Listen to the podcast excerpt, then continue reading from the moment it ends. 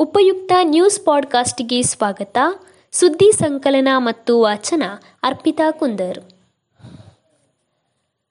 ಪ್ರಜಾಕೀಯ ಎಂದರೆ ಏನು ಎಂಬುದರ ಬಗ್ಗೆ ನಟ ಉಪೇಂದ್ರ ಅವರ ಸಮರ್ಥನೆ.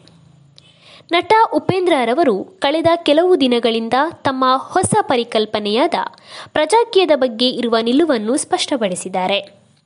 ತಮ್ಮ ಸೋಷಿಯಲ್ ಮೀಡಿಯಾ ಖಾತೆಗಳಲ್ಲಿ ಇದರ ಬಗ್ಗೆ ಹೇಳಿಕೊಂಡಿರುವ ಸೂಪರ್ ಸ್ಟಾರ್ ಪ್ರಜಾಕೀಯ ಎಂಬ ಕಾನ್ಸೆಪ್ಟ್ನಲ್ಲಿ ಕೆಲಸಕ್ಕೆ ಹೆಚ್ಚು ಒತ್ತು ನೀಡುತ್ತಿದ್ದೇವೆ.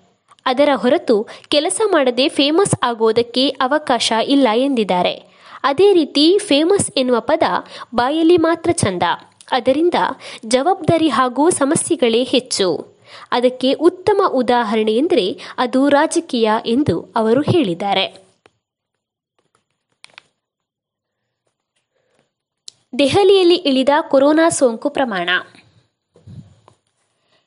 ರಾಷ್ಟ್ರದ ರಾಜಧಾನಿ ದೆಹಲಿಯಲ್ಲಿ ಕಠಿಣ ಹಾಗೂ ಕಟ್ಟುನಿಟ್ಟಿನ ಕ್ರಮದಲ್ಲಿ ಲಾಕ್ಡೌನ್ ಹೇರಿದ್ದರಿಂದ ಕೊರೋನಾ ಸೋಂಕಿನ ಪ್ರಮಾಣ ಮೂರಂಕಿಗೆ ಇಳಿದಿದೆ. ಹೌದು, ಇಲ್ಲಿಯ ಆರೋಗ್ಯ ಇಲಾಖೆ ನೀಡಿರುವ ಮಾಹಿತಿ ಪ್ರಕಾರ ಕಳೆದ ಇಪ್ಪತ್ನಾಲ್ಕು ಗಂಟೆಗಳಲ್ಲಿ ಕೇವಲ ಒಂಬೈನೂರ ಐವತ್ತಾರು ಪ್ರಕರಣಗಳು ಮಾತ್ರವೇ ದಾಖಲಾಗಿದೆ. ಇದರೊಂದಿಗೆ ಒಟ್ಟು ಹದಿಮೂರು ಲಕ್ಷದ ಎಂಬತ್ತೇಳು ಸಾವಿರದ ಐನೂರ ಮೂವತ್ತೆಂಟು ಜನ ಗುಣಮುಖರಾಗಿದ್ದಾರೆ.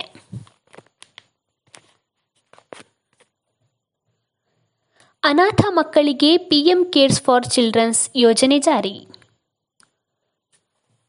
ಕೊರೋನಾದಿಂದ ಅನೇಕ ಮಕ್ಕಳು ತಂದೆ ತಾಯಿಯನ್ನು ಕಳೆದುಕೊಂಡಿದ್ದಾರೆ. ಈ ಮಕ್ಕಳ ಭವಿಷ್ಯದ ದೃಷ್ಟಿಯಿಂದ ಕೇಂದ್ರ ಸರ್ಕಾರ ಹೊಸ ಯೋಜನೆಯನ್ನು ಜಾರಿಗೊಳಿಸಿದೆ.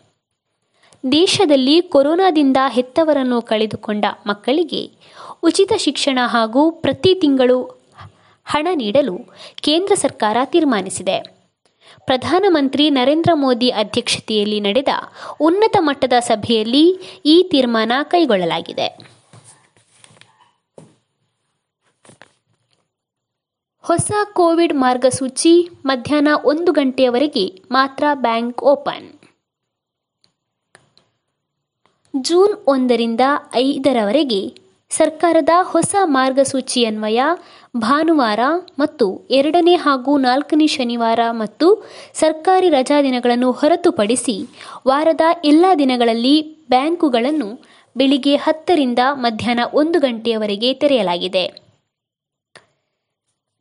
ಬೆಳಿಗ್ಗೆ ಹತ್ತರಿಂದ ಒಂದು ಗಂಟೆ ಗ್ರಾಹಕರ ವ್ಯವಹಾರದ ಸಮಯ ಎಂದು ನಿಗದಿಪಡಿಸಿದೆ ಎಂದು ಮೂಲಗಳು ತಿಳಿಸಿವೆ. ಸುದ್ದಿ ಸಂಚಯ ಆಲಿಸಿದ ಎಲ್ಲರಿಗೂ ಧನ್ಯವಾದಗಳು.